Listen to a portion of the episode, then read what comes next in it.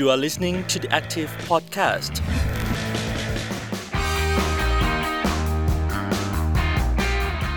สวัสดีค่ะ ขอต้อนรับคุณผู้ฟังทุกท่านเข้าสู่ The Active Podcast กับซีรีส์แท็กกุกไลฟ์อะไรอะไรก็เกาหลี คุณผู้ฟังอยู่กับบ๊อบบี้พัทวีเสียงไตรค่ะ คุณผู้ฟังคะเกาหลีใต้นะคะ เป็นหนึ่งใน 5 ประเทศที่ยังครองแชมป์จุดมุ่งหมายยอดนิยมสำหรับชาวไทยค่ะ แต่สัปดาห์ที่ผ่านมาค่ะ Hashtag แบนเที่ยวเกาหลี ขึ้นเทรนบนแพลตฟอร์ม X หรือว่า Twitter นะคะ มีหลายคนค่ะออกมาแชร์ประสบการณ์ของการที่ถูกตอมอเกาหลีปฏิเสธเข้าประเทศค่ะ แม้ว่าจะมีทั้งตั๋วเครื่องบินที่พักไปมาก็หลายประเทศแล้ว ที่สำคัญค่ะ หลายคนยังบอกว่า จริงๆแล้วเนี่ยเป็นเรื่องของพฤติกรรมที่เจ้าหน้าที่ตอมอเกาหลีใต้เนี่ยปฏิบัติต่อคนไทย นี่ก็ถูกหยิบยกขึ้นมาพูดกันค่ะ ซึ่งหลายคนค่ะเชื่อว่า หรือว่าเป็นเพราะผีน้อยนะ ที่อาจจะเป็นส่วนหนึ่งของปัญหาเหล่านี้หรือเปล่า แต่ว่าบางคนก็บอกว่าไม่ใช่อาจจะใช่ปัญหาผีน้อยนะ เพราะว่ามีหลายคนมีตั๋วเครื่องบินนะคะ แต่ว่าก็ยังถูกส่งตัวกลับ หรือว่า ปัญหาเหล่านี้ค่ะจะกลายเป็นปัญหาที่กระทบถึงการท่องเที่ยว ที่อาจจะลุกลามไปถึงความสัมพันธ์ระหว่างประเทศหรือเปล่าค่ะ วันนี้นะคะบ๊อบจะชวนคุณผู้ฟังมาพูดคุยเรื่องนี้แล้วหาทางออกกันค่ะ ซึ่งวันนี้นะคะ รายการเราจะชวนสะท้อนปัญหาค่ะว่าทำไมคนไทยตกเป็นเป้าการเข้าเกาหลีใต้ กับ แนวทางการแก้ไขปัญหาวันนี้บ๊อบมีสองแขกรับเชิญค่ะ ท่านแรกค่ะ อาจารย์ไพบูลปีเตเสนนะคะ ประธานศูนย์เกาหลีศึกษา มหาวิทยาลัยธรรมศาสตร์ และอีกท่านหนึ่งค่ะ อาจารย์วิมลมาศหมื่นหอ สาขาวิชาภาษาเกาหลี คณะมนุษยศาสตร์ มหาวิทยาลัย หอการค้าไทย อาจารย์ทั้งสองท่านสวัสดีค่ะ สวัสดีครั บ๊อบจะชวนอาจารย์ สะท้อนปรากฏการณ์แฮชแท็กแบนเที่ยวเกาหลีใต้ อาจารย์มีความคิดเห็นยังไงบ้าง ถามอาจารย์ไพบูลก่อนเลยค่ะ ไม่ใช่เป็นเรื่องใหม่นะฮะ มันเป็นเรื่องปัญหาที่เกิดที่มาโดยตลอดแล้วมันเป็นปัญหาซึ่งเป็นปัญหาปลายเหตุนะครับเราอาจจะต้องมาดูกันว่าต้นเหตุของมันคืออะไร และทำไมถึงเกิดปฏิกิริยาแบบนี้ แต่สิ่งที่น่าสนใจก็คือว่าออปรากฏการณ์แบบเดิมเนี่ยทำไมก่อนหน้านี้ไม่ค่อยพูดถึงอย่างจริงจัง ตอนนี้มาพูดถึงอย่างจริงจังเนี่ยผมคิดว่า ผมคิดว่าเป็นเพราะระบบ KGA ซึ่งเป็นระบบ pre-register ออนไลน์ทำให้คนต้องเออลงทะเบียนก่อน แล้วคาดหวังว่าจะได้เข้าพอคาดหวังว่าจะได้เข้าเนี่ยมันก็เลยไปถึงหน้างานก็เลยผิดหวังสำหรับนักท่องเที่ยวตัวจริงนะครับ แต่ว่าในขณะที่ก่อนหน้านั้นเนี่ยมันไม่มีระบบ register ออนไลน์ ก็คือไปถึงแล้วก็ไปวัดดวงเอาหน้างานเลย ฉะนั้นเนี่ยมันก็เลยเหมือนกับว่าถูกหลอกให้เขาคือเขาต้องทำอะไรบางอย่างก่อน แล้วไปถูกปฏิเสธเนี่ยนักท่องเที่ยวตัวจริงก็เลยหลังๆ ก็เลยมีอาการมีอาการหัวเสียอืมคิดว้าน่จะวุ่นป็เลยค่ะอาจารย์ว้าวุ่นน่าจะเป็นเหตุนี้ครับได้ค่ะ อาจารย์วิมลมาศล่ะคะอาจารย์คะปรากฏการณ์นี้สะท้อนอะไรบ้างคะก็คือว่าเห็นเลยว่าจริงๆจริงๆเนี่ยถ้าเรามองในแง่ดีเนี่ย เกิดปรากฏการณ์นี้เกิดขึ้นถ้าเรามองมองมองในแง่ดีก็ดีนะคะ มันทำให้หลายส่วน ที่เกี่ยวข้องเนี่ยอาจจะกระตือรือร้นมากขึ้นในการแก้ไขปัญหาต่างๆ อย่างที่เช่นเมื่อกี้อาจารย์พบูลท่านพูดเนี่ยก็คือว่าปัญหานี้ก็จริงๆเป็นปัญหาที่นานมาแล้วนะคะแล้วก็เราก็ยังแก้ไขกันไม่ได้นะคะแล้วก็ความชัดเจนก็ดูเหมือนคลุมเครืออะไรหลายๆอย่างนะคะเพราะฉะนั้นเนี่ยเกิดเหตุการณ์ครั้งนี้เกิดขึ้นเนี่ยดูเหมือนเป็นกระแสที่ทั้งอาจจะเป็นเชิงลบสำหรับคนไทยหรือด้วยหรือเปล่า และอาจจะมีลบบางด้านเกี่ยวกับเกาหลีด้วยอะไรอย่างเงี้ยนะคะ แต่ว่าก็เชื่อว่าถ้าเกิดว่า ทั้งสองฝ่ายเนี่ย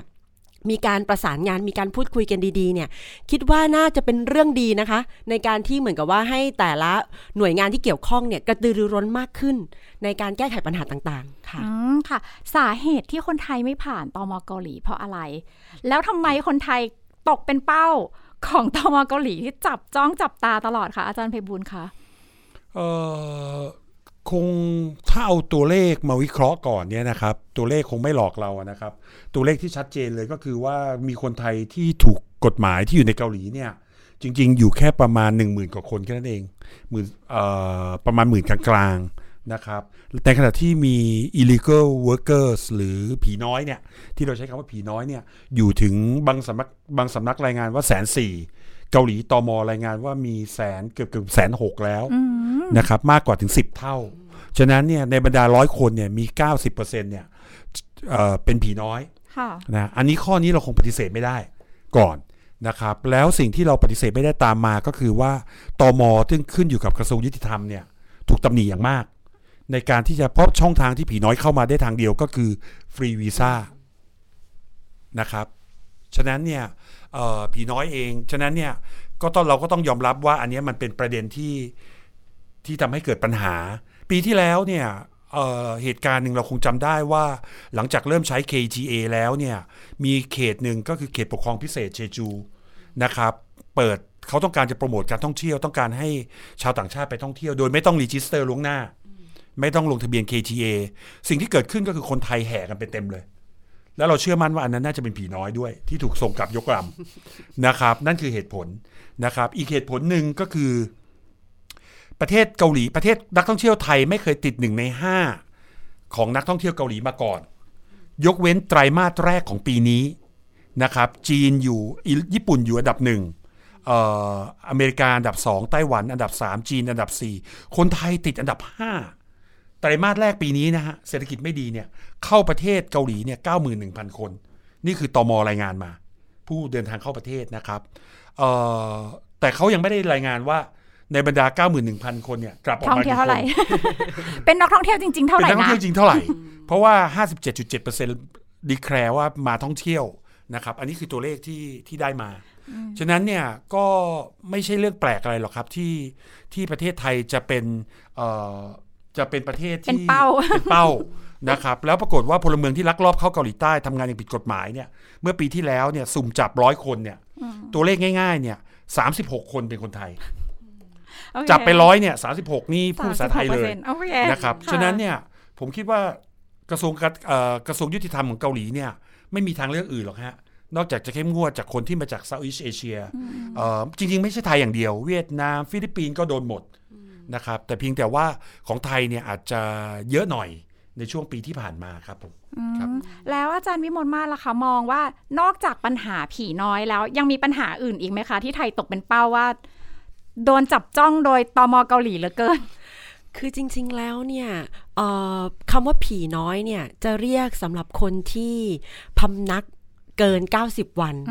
ถูกต้องไหมคะค่ะเพราะฉะนั้นเนี่ยมันไม่ได้เป็นเพียงแค่ปัญหาผีน้อยอย่างเดียว แต่มันยังมีคนที่ลักลอบเข้าไป โดยใช้ฟรีวีซ่า 90 วันเนี่ย ไปแอบทำงานอยู่เยอะด้วย อันนี้นะคะ โดยเฉพาะอันนี้อาจจะขออนุญาตเอ่ยอาชีพนิดนึงเป็นตัวอย่างนะคะ อย่างเช่นอาชีพแบบว่าหมอนวดนะคะ หรือว่าอ่าอ่าคนที่ทำงานกลางคืนนะคะ ซึ่งก็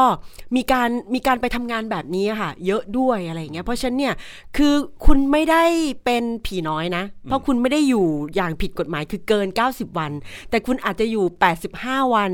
88 วัน มีแบบนี้ด้วยค่ะเหลืออีก 2 วันแล้วก็กลับครับแต่ถือว่าไม่ได้ผิดกฎหมาย แม้วันเดียวก็ไม่ผิดกฎหมายอะไรอย่างเงี้ยนะคะ แม้เหลือแค่วันเดียวก็ตามอะไรเงี้ยเพราะฉะนั้นเนี่ยตมเกาหลีเราเราเราต้องนับถือว่า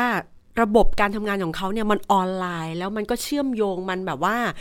มันมันเห็นภาพทั้งหมดมีประวัติทุกอย่างในการเข้าออกแม้บางทีคุณเข้าไปหลายครั้งแล้ว คุณเข้าไปตามพีเรียดช่วงเนี้ยช่วงเดือนนี้ช่วงเดือนที่เป็นเป็นช่วงพีคนะคะมีนักท่องเที่ยวเยอะหรือว่าเป็นช่วงที่เกาหลีต้องการผ่อนคลายมีอาจจะต้องใช้หมอนวดเยอะ หรือช่วงทำงานหนัก หรือช่วงที่ว่าเพราะว่าเขาจะมีช่วงฤดูในการทำงานของเขา หรือว่าช่วงฤดูพักร้อนหรือว่าช่วงฤดูอะไรแบบเนี้ยนะคะ เพราะฉะนั้นเนี่ย คนที่ปะเข้าไปแบบเนี้ยมันก็เยอะด้วยที่มันอาจจะไม่ใช่ผีน้อย ขนาดเมื่อกี้เราพูดบอกว่าประมาณ1นึ่งแสนหใช่ไหมคะ ถ้าเกิดว่าที่เกาหลีเนี่ยนะคะบางปีเนี่ยก่อนโควิด1นึ่งแสนเด้วยซ้ำนะคะ ตอนช่วงที่ก่อนแล้วโควิดอะไรเงี้ยแล้วเนี่ยกลับมาเยอะแล้วหลังตั้งแต่ตั้งแต่ช่วงโควิด แล้วคนที่ไม่แล้วคนที่แอบไปทำงาน แต่ไม่ได้อยู่ในสถิติที่เป็นผีน้อยล่ะคะ อีกตั้งเท่าไหร่ อะไรอย่างเงี้ยนะคะ ซึ่งคราวนี้มันมีจำนวนมากเพราะฉะนั้นเนี่ยอ๋อส่วนตัวเนี่ยคิดว่ามันอาจจะมีแบบนี้ด้วยส่วนหลายคนที่ไปไปมามาแล้วทำไมฉันถึงอ้าวไปมาสี่ครั้งแล้วทำไมครั้งนี้ติดติด ซึ่งเราเองเราก็ไม่ทราบถูกไหมคะแล้วก็บางทีข่าวที่ออกมาก็ไม่ได้บอกรายละเอียดเรา ว่าในรายละเอียดที่เขาติดอะเพราะอะไรยังไงอะไรอย่างเงี้ยค่ะ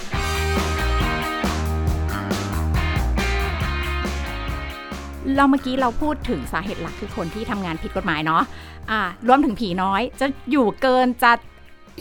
โอเวอร์วีซ่าหรือต่างๆ เนี่ย ถ้าอย่างนั้นคุยเรื่องปัญหาการที่มีแรงงานผิดกฎหมายค่ะ ปรับได้ไหมผีน้อย ปรับให้มันถูกกฎหมายหรือว่า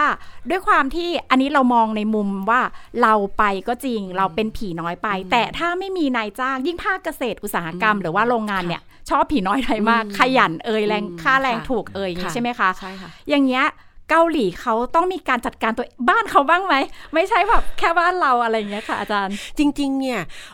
กระทรวงแรงงานเกาหลีนะคะ หรือว่าไม่ว่าจะเป็นพวกออองค์กรต่างๆ ที่เกี่ยวกับสิทธิมนุษยชน เกี่ยวกับเกี่ยวกับเรื่องแรงงานเรื่ององค์กรเนี่ย เพราะว่าจริงๆเนี่ยแรงงานที่ผิดกฎหมายมันไม่ได้เป็นเฉพาะประเทศไทยเท่านั้น มันเป็นประเทศอื่น ๆด้วย ซึ่งเขาก็มีการเรียกร้องกันอยู่ตลอดนะคะ มีข่าวทุกๆ ปีที่ออกมาว่ารัฐบาลเนี่ยกำลังออกกฎหมายใหม่แล้ว กำลังจะอนุญาตให้ผีน้อยเนาะไม่ใช่เฉพาะคนไทยก็คือคนที่ลักลอบในการทำงานผิดกฎหมายเนี่ยได้ไปขึ้นทะเบียนอย่างถูกต้องได้ ซึ่งจริงข่าวนี้ออกมาแบบว่าเกือบทุกปีเลย ทุกปีจะมีข่าวข่าวนี้ออกมานั่นหมายความว่า แปลว่ารัฐบาลเกาหลีเนี่ยก็มีการพูดคุยกันเรื่องนี้ แต่ว่ามันยังไม่ตกผลึก แปลว่ามันน่าจะมีข้อดีข้อเสียกันอยู่เยอะ เพราะว่าถ้าเกิดว่าแค่เฉพาะคนไทยเนี่ย ก็อาจจะแสนสี่แสนหกแล้ว แล้วประเทศอื่นล่ะคะเอามารวมๆกันเนี่ยน่าจะหลายแสน แล้วถ้าเกิดว่ามันออกมาเป็นกฎนั่นหมายความว่า แล้วจะเอากฎไหน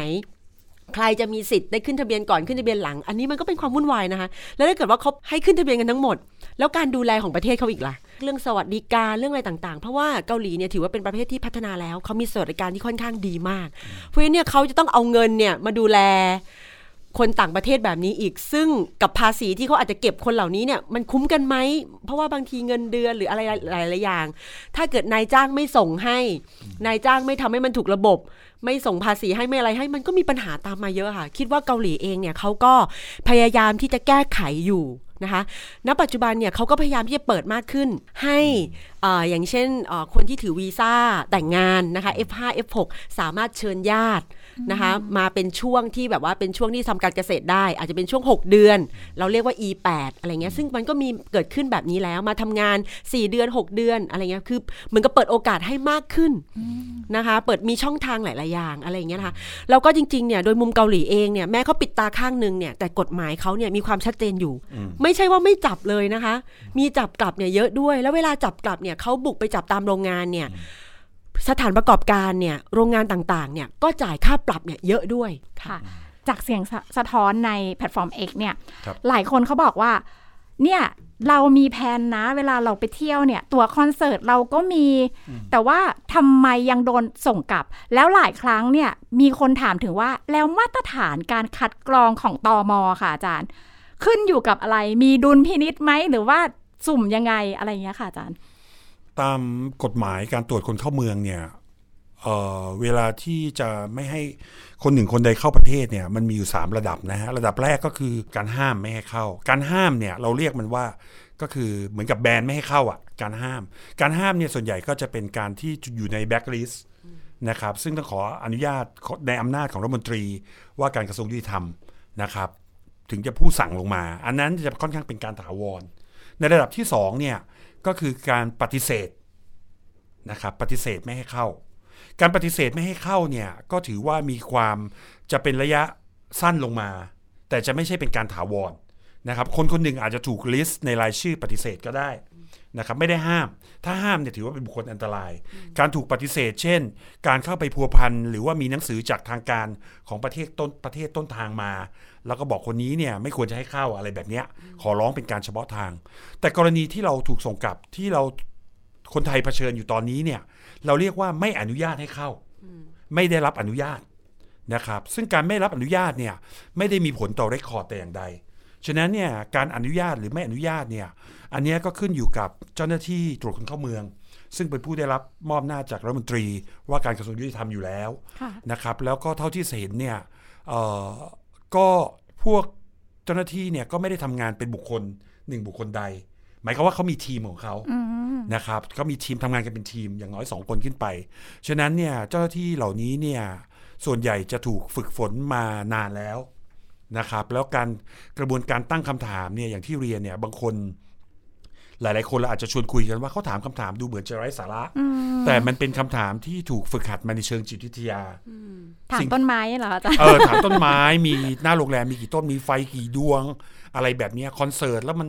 นั่งอยู่แถวไหนอะไรยังไงอย่างเงี้ยนะครับ ซึ่งก็ไม่ใช่เรื่องแปลกอะไร คือสิ่งที่เขาต้องการจะรู้ก็คือว่า เขาต้องการรู้เจตนาเราว่า เรามา tourist visa เราคือ tourist ตัวจริงหรือเปล่านะครับ แค่นั้นเอง ถ้าเราตอบไปตามความเป็นจริง แล้วไม่ over เกินไปนะครับ แล้วก็เอ่อไม่ over ในเชิงการตอบ แล้วก็ไม่ under ในเชิงการเงินเกินไป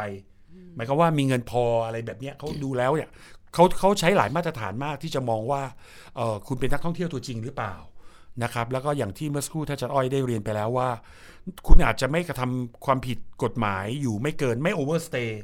แต่ว่าคุณอาจจะมาทำงานหรือเปล่า ซึ่งก็ผิดประเภทเหมือนกัน เราได้เราอนุญาตให้คุณมาเป็นนักท่องเที่ยว มาใช้เงิน ไม่ได้อนุญาตให้คุณมาหาเงิน หรือมาซื้อของมาติดต่อการค้า ซึ่งเป็นในเชิงพาณิชย์อะไรแบบนี้ฉะนั้นตมก็จะมองว่า คุณคือนักท่องเที่ยวหรือเปล่านะครับฉะนั้นในทางความเป็นจริงถามว่า มันเป็นเรื่องของคนนะฮะสายตาของคนบางคนบอกว่า เจอตอมคนนี้แล้วผ่านคนนี้ไม่ผ่านอันเนี้ยฉะนั้นมันก็เหมือนกับเราเราสัมภาษณ์งานนะฮะเราไปสัมภาษณ์งานคนนี้มองเราผ่าน คนนี้มองเราไม่ผ่าน แล้วเราจะไปตั้งคำถามว่าทั้งทั้งๆที่เขาเป็นกรรมการมาจากมาจากบริษัทเดียวกันอะไรแบบเนี้ยซึ่งซึ่งความจริงมันก็เป็นเรื่องของบุคคลนะครับ อันนั้นเนี่ยอาจจะต้องไปบรรเทากันในระยะยาวว่าในเชิงระบบเนี่ย เราพอจะให้เขาเข้มงวด แต่ว่า ให้ให้เฟ้นหาตัวจริง ให้ปล่อยให้ตัวจริงได้เข้าได้ไหมอะไรแบบนั้นเนี่ยผมคิดว่าน่าจะเป็น solution ที่ดีกว่าไปบอกให้เขาไม่ต้องเข้มงวดเลย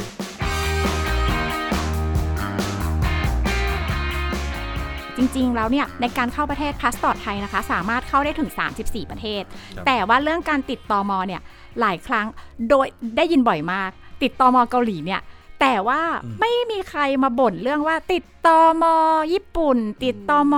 สิงคโปร์เลย อาจารย์มองเรื่องนี้ยังไงคะเอาง่ายๆนะครับ คนที่ illegal workers เนี่ยแรงงานที่ไปทำงานต่างประเทศแล้วผิดกฎหมายเนี่ยที่มีการตั้งชื่อกันเนี่ย ผมเห็นมีประเทศเดียวนะเกาหลี ญี่ปุ่นนี่ไม่รู้ตั้งชื่อว่าอะไรเป็นญี่ปุ่นนี่เราเราเราเรียกผีน้อยญี่ปุ่นว่าอะไรอย่างเช่นอเมริกาก็จะเป็นโรบินฟูดอะไรแบบนี้ปะคะ เออเป็นโรบินฮูอ่าดหรืออะไรแบบเนี้ยตั้งชื่อเป็นอะไรพวกอย่างเงี้ยโดดเออแต่ละไต้หวันเนี่ยประเทศก็ไม่มีชื่อนะครับ เราก็ไม่เรียกว่าชานมโดดโดดล่มอะไรเงี้ย ญี่ปุ่นก็ไม่มีนะกิโมโนอ่าพระถิ่นอะไรไม่มีนะผมถ้าขนาดมีชื่อเรียกของคนไทยขนาดนั้นเนี่ย ผมคิดว่าเกาหลีเป็นเดส i เนชันที่ยอดนิยมสำหรับคนที่ทำงานผิดกฎหมายนะครับ อีกเหตุผลหลักประการหนึ่งก็คือว่าเกาหลีเนี่ยยังมีธุรกิจที่ที่เป็นธุรกิจ SME อยู่ต่างจังหวัดแล้วยังไม่ได้พร้อมที่จะเข้าระบบออย่างเป็นทางการอะไรแบบนี้ซึ่งอาจจะทางรัฐอาจจะสอดสายสายตาเข้าไปไม่ถึงอยู่ในฟาร์มที่แบบไกลๆ แล้วก็พวกนี้อาจจะต้องการแรงงานผีน้อย แล้วประกอบกับมีในหน้าเกิดขึ้นมากนะครับ ก็เลยจัดส่งแรงงานไทยไปอย่างนี้ ฉะนั้นเนี่ยอันนี้อาจจะเป็นปัจจัยหนึ่งหรือเปล่า แต่ว่าอย่างของญี่ปุ่นเนี่ย ถึงแม้ว่าจะเป็นฟรีวีซ่าเข้าไปแล้วเนี่ย ถ้าไม่ได้มีนายจ้างรับคนเหล่านี้เนี่ย ผมคิดว่าเขาก็อยู่ไม่ได้หรอกฮะ จะไปเล่ขายแรงงานก็ไม่มีใครรับอยู่ดี หรือไต้หวันเนี่ย ถ้าการตรวจจับอย่างที่อาจารย์อ้อยพูดเมื่อสักครู่เนี่ย เจอปั๊บจับเลยเนี่ย ไม่มีการอารุ่มอร่วย ไม่มีอะไรทั้งสิ้นเนี่ยนะครับ อันนั้นเนี่ยถ้าเกาหลีเข้มงวดขึ้นมาเนี่ยเอ่อต่อไปเนี่ยผมคิดว่าอาจจะเดือดร้อนหลายคนเหมือนกัน คือเข้มงวดในเชิงการตรวจจับด้วย เข้มงวดทั้งใน ตอนนี้เรากำลังบอกให้เขาลดความเข้มงวดด้านการตรวจนำคนเข้าถูกไหมฮะถ้าเขาเข้มงวดสองทางขึ้นมา ทั้งเข้าก็เข้มงวด ทั้งตรวจจับก็เข้มงวดด้วยเนี่ยงั้นเราอาจจะนะฮะทัวร์อาจจะลงที่เราก็ได้ต่อไปนี้อาจจะหนึ่งแสนกว่าคนเนี่ยอาจจะกลับมาแล้วเราเป็นภาระของรัฐบาลไทยอีกอ่าอะไรอย่างเงี้ยนะครับผมค่ะครับผมคือตอนเนี้ยมันจะมีการเปิดวอร์ของอ่าชาว X ว่าจริง ๆ แล้วเนี่ย คนเกาหลีก็บอกว่า ไม่ให้มาดีแล้วคนไทย บ้านเรากัญชาเสรี เหมือนเมื่อกี้นี้อาจารย์ไพบูลย์บอกโอ้สามสิบตรวจร้อยคน 36 คนเนี่ยพูดภาษาไทยนะจ๊ะเนี่ยอย่างเงี้ยค่ะอาจารย์แล้วก็อีกเรื่องหนึ่งที่เป็นประเด็นก็คือเรื่องการมองเหยียด เหมือนแบบเกาหลีเขาเหยียดเราเหยียดคนไทยอะไรเงี้ยค่ะอ่าอาจารย์วิมลมาศคะมองเรื่องนี้ยังไงบ้างคะอาจารย์คือจริงๆเนี่ยอยากมองเรื่องนี้ว่ามันเป็นเรื่องสิท ธิส่วนบุคคลมาก ๆ เลย ตอนนี้เรากำลังมาเล่นภาพเกี่ยวกับเรื่องเรื่องสิทธิกันเยอะมาก ว่าทุกคนก็มีสิทธิ์ที่จะวิจารณ์ มีสิทธิ์ที่จะคิด มีสิทธิ์ที่จะเสนอความเห็นนะคะ ในมุมของเกาหลีเองเนี่ย จริง ๆ โดยส่วนตัวเนี่ย คนรอบข้างนะคะ เมื่อปีที่แล้วเนี่ย ตอนที่ไปทำงานที่เกาหลีเจออาจารย์มหาวิทยาลัย ทุกคนพูดเรื่องกัญชาหมดเลย แล้วก็ถามว่าจริงไหมจริงไหมอะไรอย่างเงี้ยนะคะ เพราะว่าเขาไม่คุ้นชิน เพราะว่าประเทศเขากฎหมายไม่ได้มีแบบนั้น แต่ถามว่าประเทศเราเนี่ยถือว่าอิสระสามารถเป็นเรื่องการถูกกฎหมาย แล้วเกาหลีจะคิดแบบนั้นว่ามันอันตรายคือว่ามันอาจจะไม่เห็นด้วย ซึ่งเขาอาจจะมีสิทธิ์คิดก็ได้ค่ะ แต่เขาก็คิดกันอยู่ในประเทศของเขาใช่ไหมคะแต่ว่าถ้าเกิดว่าคนไทยเข้าไปแล้วลักลอบเอากัญชาไป เอาไปทำซึ่งบางทีมันก็มีผีน้อยบางคนมีการส่งกันไปมีอะไรกันไปอะไรอย่างเงี้ยบางทีมีอัดเม็ดมีน้ำมีอะไรบางทีก็ไม่รู้เลยอะไรเงี้ยบางทีอาจจะมีแอบปลูกกันแล้วก็ด้วยก็ได้ อะไรอย่างเงี้ยที่เกาหลีใช่ไหมคะซึ่งมันก็อาจจะเป็นประเด็นที่ทำให้เกาหลีก็ปกติมันก็อดคิดไม่ได้นะคะถ้าอันนี้อันนี้อันนี้มุมเรื่องกัญชาก่อนสำหรับเรื่องเหยียดเออส่วนตัวเนี่ยเห็นว่าทุกประเทศเนี่ยในความคิดของคนเนี่ย ก็มีทั้งดีหรือไม่ดี ตั้งแต่เราเห็นเรื่องคนเหยียดสีผิวเมื่อก่อนเนี่ยผิวขาวเหยียดผิวดำปัจจุบันพอคนผิวดำเริ่มมีอะไรนะคะ เริ่มมีชื่อเสียง เริ่มมีหน้าที่การงานเริ่มมีอะไรหลายๆอย่างในในสังคมมากขึ้น คนดำเริ่มเหยียดคนผิวขาวอะไรเงี้ยใช่ไหมคะหรือแม้แต่เราเองเราก็ต้องยอมรับไหมโดยเฉพาะประเทศไทยเพื่อนบ้านของเรา เราก็อดไม่ได้ไหมที่เราอาจจะรู้สึกว่าเมื่อสมัยอยุธยาเรามีสู้รบกับพม่า เราก็รู้สึกว่ารู้สึกไม่ดีกับคนพม่า หรือกับคนเขมรกับคนกัมพูชาหรือกับคนลาวก็ดีเราก็ยังมีความนิดนึงหรือเปล่าอะไรอย่างเงี้ยใช่ทั้งทั้งที่จริง ๆเขาก็เป็นแรงงานที่ดีของเราใช่ไหมคะเพราะฉะนั้นเนี่ยส่วนตัวมองว่ามันเป็นเรื่องสิทธิ นะคะแล้วก็อาจจะเป็นเรื่องเกี่ยวกับชาตินิยม แล้วก็อาจจะเป็นอะไรหลาย ๆ อย่าง เพราะบางทีเนี่ยคนเกาหลีเองเนี่ยโดยเฉพาะคนเกาหลีในรุ่น generation เอ่ออาจจะแบบว่ารุ่น generation ซัสหรือแบบว่ารุ่น generation ใหม่ ๆ หรือว่าคุณแบบว่าคนอายุมากหน่อยอะไรเงี้ยแต่ละคนก็จะมองในมุมต่างกัน อย่างเช่นคนที่อายุมากหน่อยเขาอาจจะยังมีความรู้สึกว่าอุ้ยคนไทยเคยช่วยเขานะตอนสงครามเอ่อเกาหลีอะไรอย่างเงี้ยรู้สึกขอบคุณมากอะไรเงี้ยแต่คนรุ่นใหม่เขาอาจจะไม่ได้มีความรู้สึก ฟิลตรงนั้นแล้วอะไรอย่างเงี้ยใช่ไหมคะ ซึ่งจริง ๆ มันก็มีการสิทธิ์มีมีสิทธิ์คิดสิทธิ์พูดกันได้หมดเลยอะไรแบบเนี้ยนะคะ ซึ่งคราวนี้เนี่ยแต่ถามว่าเราจะเหมาภาพรวมทั้งหมดเนี่ยอาจจะไม่ได้ ส่วนตัวเจอแต่คนเกาหลีดีๆ ส่วนตัวแต่เจอแต่คนเกาหลีที่ที่ที่ค่อนข้างช่วยเหลือ แล้วก็แต่ถามว่ามีบ้างเหมือนกันนะคะ อาจจะเจอคนเกาหลีที่อาจจะแบบเหยียดบ้างแต่ว่า มันมันไม่ได้เหยียดแบบนั้นอะมองอาจจะบีบแบบหนึงพูดเหมารวมอะไรแบบเนี้ยนะคะเพราะฉะนั้นเนี่ยส่วนตัวมองว่าเราอาจจะคงอาจจะพูดเหมารวมไม่ได้เพราะจริง ๆ คนไทยเนี่ยไปเหยียดชนชาติบางชนชาติเนี่ยเราก็มีเยอะเหมือนกันอะไรเงี้ยเอ่อเรื่องเหยียดเนี่ยนะครับ ก็สั้นๆอย่างนี้ก็ได้ฮะถึงเราจะมีกระแสแบรนด์เที่ยวเกาหลี แต่ผมไม่เคยเห็นกระแสแบรนด์เที่ยวเมืองไทยในเกาหลีมาก่อนอืมอ่า แม้ว่าจะมีอย่างที่อาจารย์อ้อยเรียนนะครับ เรื่องกัญชาเรื่องบ่อนการพนัน ยาเสพติด ผมไม่เคยเห็นเกาหลีออกมาแบนการท่องเที่ยวไทยนะคนเกาหลีก็ยังอย่างที่คุณบ๊อบบอกว่าติดหนึ่งในห้าของเมืองไทยตลอด ฉะนั้นเนี่ยเราคงต้องแยกกันระหว่างความสัมพันธ์ของรัฐต่อรัฐอืมความสัมพันธ์ในเชิงการท่องเที่ยวนะครับ ฉะนั้นเนี่ยเกาหลีก็เพียงแต่บอกว่า คุณจะไปเมืองไทยเนี่ย คุณจะเสพกัญชาก็ได้ นะครับ แต่กรุณาระวังอย่าให้มีสารตกค้างอยู่ในตัวคุณ แล้วอย่าพกกลับมาประเทศฉันละกัน เพราะว่าแต่ละที่มันเนี่ยก็แสดงให้เห็นถึงว่าผมก็มองว่าเกาหลีเองเขาก็ให้เกียรติกับกฎหมายของไทย ในเมื่อกฎหมายของไทยเสรี อันนั้นก็ปัญหาก็โอเค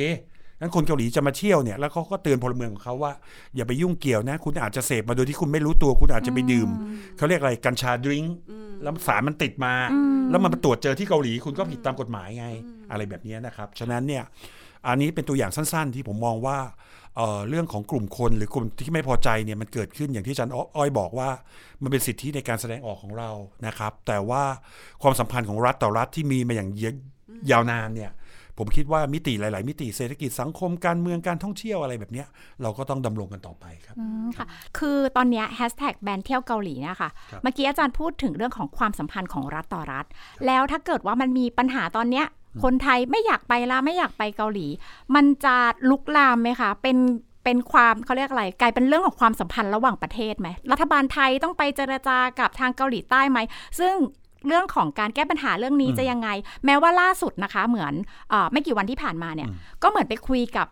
ปลัดกระทรวงต่างประเทศของเกาหลีใต้เนาะว่าเออท่านก็บอกว่าเสียใจนะ แต่ว่าเรื่องนี้มันก็เป็นแค่บางคนเหมือนที่อาจารย์ไพบูลย์บอกว่าก็เป็นแค่เฉพาะตอมบางคนอย่างเงี้ย อาจารย์มองเรื่องนี้จะกระทบความสัมพันธ์ไหมแล้วเราจะแก้ปัญหาตรงนี้ยังไงได้บ้างคะมีเมื่อล่าสุดเนี่ยวันที่สามนะครับสามพฤศจิกายนสามพฤศจิกาวันศุกร์ที่ผ่านมาเนี่ยบังเอิญมันมีวาระไม่คือจริงๆไม่ใช่เรื่องนี้หรอกบางที ตอนนั้นท่านประหลัด กตของเราเนี่ยท่านสรันนะครับเจริญสุวรรณท่านสรันเนี่ยความจริงท่านเคยเป็นทูตไทยประจำเกาหลีอยู่พักหนึ่งแล้วท่านเข้าใจปัญหานี้ดี ว่าปัญหาต้นน้ำเนี่ยคือปัญหาผีน้อยอืมแล้วก็นำมาสู่เรื่องของความเข้มงวดค่ะแล้วก็ท่านก็คุยกับเอ่อคู่สนทนาของท่านคือท่านชังโฮจินปลัดกอตองเกาหลีเหมือนกันนะครับแน่นอนอย่างยิ่งเนี่ยในมุมของนักการทูตเนี่ยเอ่อกระทรวงการต่างประเทศเนี่ยไม่ได้ดูแลตมนั้นสิ่งที่เขาทำก็คือเขาขอโทษไว้ก่อน ในเชิงการทูตเนี่ยเขาก็บอกเขาก็เสียใจว่า เอ่อเขาไม่อยากให้มันมีผลกระทบต่อนักท่องเที่ยวไทย แล้วก็มิตรภาพที่เราเคยมีอยู่ยาวนาน แล้วท่านก็บอกว่าท่านก็ไม่ได้บอกนะฮะว่าท่านจะไปลดความเข้มงวดของตมซึ่งไม่ใช่หน้าที่ท่าน ท่านก็บอกบอกว่า เออ เดี๋ยวเราจะมีเอ่อเขาเรียกว่าจะมีมาตรการให้คนผิดกฎหมายเนี่ยไปรายงานตัวจากเจ้าหน้าที่ ก็จะได้คนเข้ามาสู่ในระบบอย่างถูกต้อง แล้วก็จะเพิ่มแรงงาน เพิ่มโควต้าแรงงาน แล้วก็จะ facilitate ระยะเวลา คือหนึ่งเหตุผลที่ทำให้คนไปแบบถูกไม่ค่อยได้ เป็นเพราะว่าการไปแบบถูกต้องตามกฎหมาย EPS เนี่ยจะต้องสอบภาษา ต้องเรียนต้องสอบให้ผ่าน แล้วไม่รู้จะถูกเรียกตัวเมื่อไหร่ หมายความว่า โชคดี2เดือนก็ได้ไป โชคไม่ดีรอเป็นปี ก็รอเป็นปีฉะนั้นระหว่างนั้นจะให้เขาทำอะไรฉะนั้นเนี่ยถ้ามีการคุยอย่างที่อาจันอ้อยบอกว่ามีโครงมีโครงการวีซ่าระยะสั้นไปเกษตร โดยที่ลดความเข้มงวดของภาษาลง และไปภายใต้ EPS เนี่ยท่านก็คุยถึงตัวเลขว่าจะเพิ่มอีก 48,000 คนอะไรแบบเนี้ยเพราะว่าตัวเลขของเกาหลีเนี่ยต้องการแรงงานเนี่ยเอ่อหลายแสนคนนะครับในภาคเกษตรด้วยตามฤดูกาลเนี่ยก็ท่านก็ไปอ้อมไปคุยกันตอนนั้นมากกว่านะครับ ส่วนผลกระทบด้านการท่องเที่ยวเนี่ยท่านไม่ได้พูดก็จริง แต่ว่าผมเอาสถิติมาพูดก็ได้ครับ การที่จะดูว่าประเทศหนึ่งเนี่ยให้ความสำคัญกับการท่องเที่ยวขนาดไหนเนี่ย ดูรายได้รายรับของประเทศที่เกิดจากธุรกิจการท่องเที่ยว และเกี่ยวข้องคิดเป็นกี่เปอร์เซ็นต์ของ GDP นะครับ ประเทศไทยเนี่ยอยู่ที่ 18 19 20 มาโดยตลอด 6-7 ปีเนี้ยหมายความว่า 100 บาทของ GDP ของคนไทยเนี่ย20 บาทมาจากการท่องเที่ยวเกาหลีคุณบ๊อบทราบไหมฮะกี่เปอร์เซ็นต์ไม่ทราบ4.7เปอร์เซ็นต์ก็ไม่ได้เยอะหมายความว่าเกาหลีไม่มีการท่องเที่ยวก็ได้อ่าคุณไม่มาก็ได้เอ่อเดี๋ยวพูดแบบนี้เดี๋ยวทัวร์ลง คือไม่ต้องมาก็ได้อะสี่เปไม่อร์เซ็นต์ไม่ได้อยู่ในความสำคัญระดับต้น ไม่ได้อยู่ในความสำคัญระดับต้นเท่ากับประเทศไทยอ่าแต่ถ้าเกาหลีอันดับ5ไม่มาสิคนไทยเดือดร้อนอืมแต่ถ้าคนไทยไม่ไปเนี่ยไม่เป็นไร แล้วเกาหลีเนี่ย ตอนเนี้ยเปิดกลยุทธ์ท่องเที่ยวโดยไม่ต้องมาอืมยังไงคะท่องเที่ยวโดยไม่ต้องมาคืออย่างเงี้ยเวลาที่คนต้องการจะเสพคอนเทนต์ของเกาหลีเนี่ยมีอยู่สองอย่างหนึ่งคือทัวริซึมอืมทัวริซึมเนี่ยคือต้องมา มาเสพที่ประเทศเกาหลี ถ้า เสพถ้าเสพเคคอนเทนต์เนี่ยไม่ต้องมาใช่นะครับอ่าวันนี้เรากินอาหารร้านเกาหลีเรากินที่เมืองไทยก็ได้ใช่เช้าเราเราดูคอนเสิร์ตออนไลน์ก็ได้ เราดูซีรีส์ตอนกลางวันก็ได้ เราฟังเพลงตอนเย็นก็ได้ นี่คือ K-content อืมนั้นสิ่งที่เกาหลีพยายามจะขายเนี่ยคือ K-content ไอธุรกิจไอ tourist ที่ว่าเนี่ยสี่สี่เปอร์เซ็นต์กว่าๆค่ะแต่ K-content เนี่ยสามสิบกว่าเปอร์เซ็นต์อืมฉะนั้นสิ่งที่เกาหลีมองก็คือว่าขาย K-content ก็ได้ แล้วสิ่งที่เราดูเนี่ยทำไมเราต้องไปดูที่ประเทศเกาหลีไม่ต้อง เราดูผ่านสตรีมมิ่งเราดูอยู่ที่เมืองไทยก็ได้ ทุกวันนี้เราก็บริโภค K-content กันอยู่แล้ว ไม่ทางหนึ่งทางใดใช่และมันก็นำมาซึ่งรายรับของเกาหลีอยู่แล้วอืมนะครับฉะนั้นเนี่ยถ้าเราจะไม่ได้ไปประเทศเกาหลี หรือยังไม่ได้พร้อมไป อันนี้ก็ไม่ใช่ปัญหา เราก็บริโภคอยู่ที่บ้านทุกวันทุกวัน ก็เสมือนหนึ่งว่าเราเดินทางไปโดยผ่าน K-content อยู่แล้วอืมนะครับ ฉะนั้นก็ต้องมองว่าเกาหลีเนี่ยให้น้ำหนักที่การขายเคคอนเทนต์มากกว่าขายเคทัวริสต์ด้วยซ้ำไป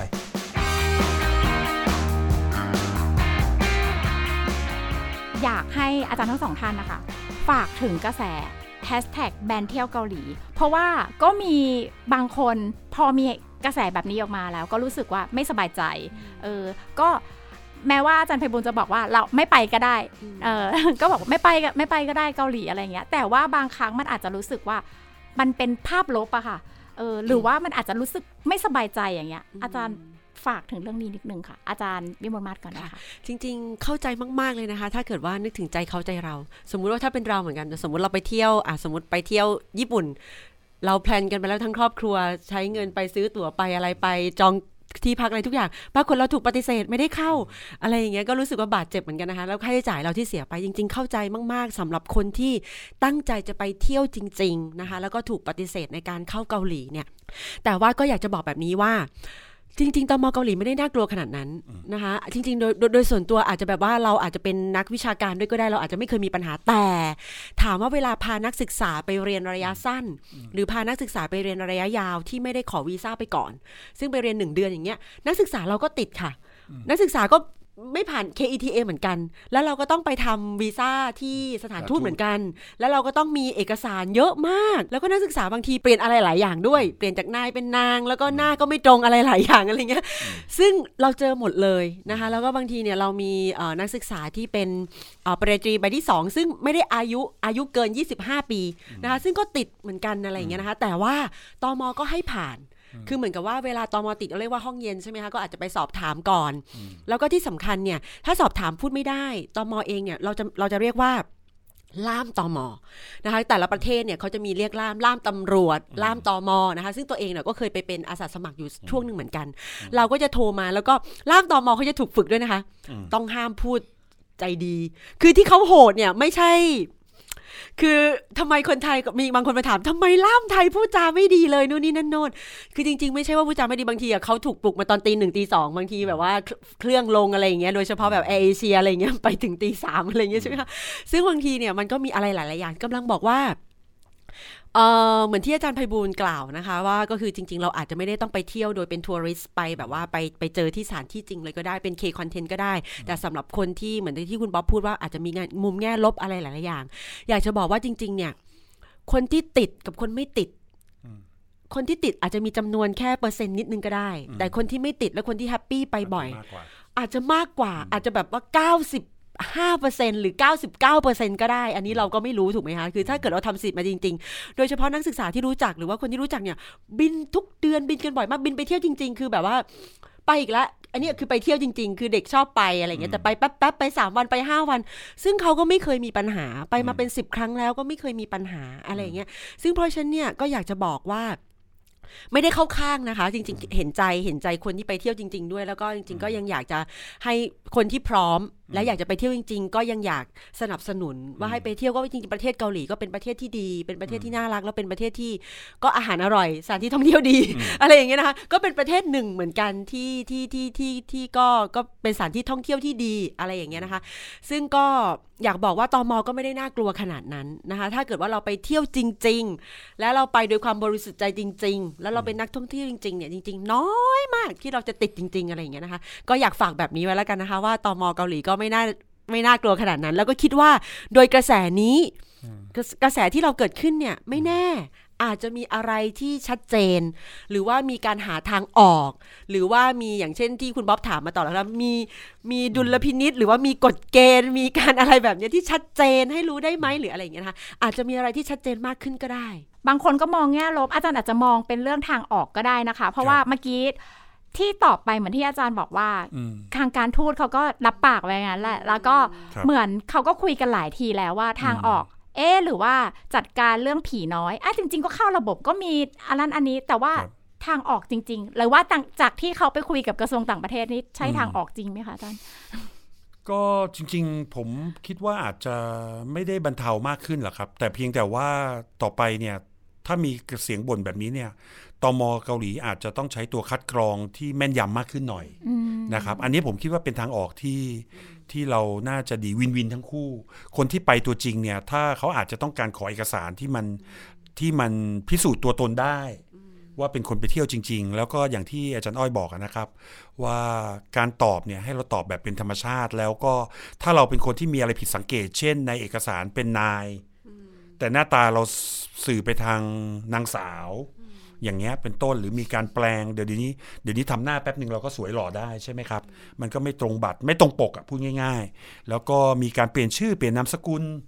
หรือมีการใส่เครื่องประดับแบบอลังเวอร์ไม่ตรงอะไรแบบเนี้ยซึ่งความจริงเนี่ยเราอย่าพยายามทำตัวให้เป็นที่น่าสงสัย ก็เป็นนักท่องเที่ยวธรรมดา แล้วก็สิ่งที่สำคัญก็คือเราจะต้อง defense ตัวเราได้ ตอบคำถามเขาได้เขาไม่ผมไม่เคยเห็นคนเกาหลี ผมไม่เคยเห็นตอมอเลยนะครับ ที่ไม่ถามอะไรเราเลยแล้วไล่กลับเนี่ย อย่างน้อยที่สุดเขาต้องสนทนากับเรานะครับ สนทนากับเราเพื่อที่จะหลอกล่อเราเพื่อที่จะถามเราสกรีนดูว่าเราเป็นนักท่องเที่ยวตัวจริงไหม ถ้าถามผมเนี่ยผมคิดว่าเกาหลีก็ยังคงอยากได้เงิน เพราะนักท่องเที่ยวคนหนึ่งอะไป4ี่ห้าวันก็ต้องเสียเงินหลายหมื่น อย่างน้อยที่สุดก็ใช้ได้ใช้เงินในประเทศเกาหลีนะครับเขาก็คงอยากได้แหละ แต่ถ้า ประเมินเทียบกับการที่จะมีโอกาสแม้แต่หนึ่งเปอร์เซ็นที่จะเป็นผีน้อย แล้วก่อให้เกิดปัญหาหลาย ๆ อย่าง ปัญหายาเสพติดปัญหาอาชญากรรม ปัญหาเรื่องการคลอดบุตรในเกาหลีอะไรแบบเนี้ยฉะนั้นเนี่ยเมื่อแลกกันแล้วเนี่ยไอ้เงินได้ห้าเปอร์เซ็นสี่เปอร์เซ็นอาจจะไม่คุ้มเสียของเขาเขาก็เลยทางกระทรวงก็เลยมีนโยบายลักษณะแบบนั้น แต่ผมคิดว่าถ้าพูดคุยกันในระยะยาวต่อไป แล้วก็ความสัมพันธ์ที่ดีกันอะไรแบบเนี้ยผมคิดว่าต่อไปก็คงน่าจะดีขึ้นครับ ครับผมอืมได้เลยค่ะ วันนี้ขอบคุณอาจารย์ทั้งสองท่านมากเลยนะคะ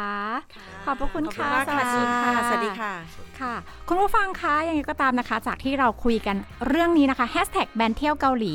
จากกระแสเนี่ยอาจจะนำไปสู่หนทางที่มีการแก้ปัญหาอย่างชัดเจน แล้วก็อาจจะมี อะไรบางอย่างที่เปลี่ยนแปลงไปสู่ทางที่ดีได้ แต่ก็เห็นใจนะคะสำหรับใครที่อยากไปเที่ยว แต่ว่าไม่ต้องห่วงค่ะ เพราะว่าจริง ๆ เกาหลีใต้ก็ยังเป็นประเทศที่น่าสนใจอยู่ ถ้าเกิดว่าคุณผู้ฟังเป็นนักท่องเที่ยวจริงๆ บ๊อบเชื่อว่ายังไงก็น่าจะผ่านตอมอแน่นอนค่ะ สำหรับสัปดาห์นี้นะคะ ก็ขอจบลงเพียงเท่านี้ มาพบกับซีรีส์แท็กุกไลฟ์อะไรอะไรๆก็เกาหลีได้ในตอนต่อไปสำหรับวันนี้ สวัสดีค่ะ You are listening to the Active Podcast.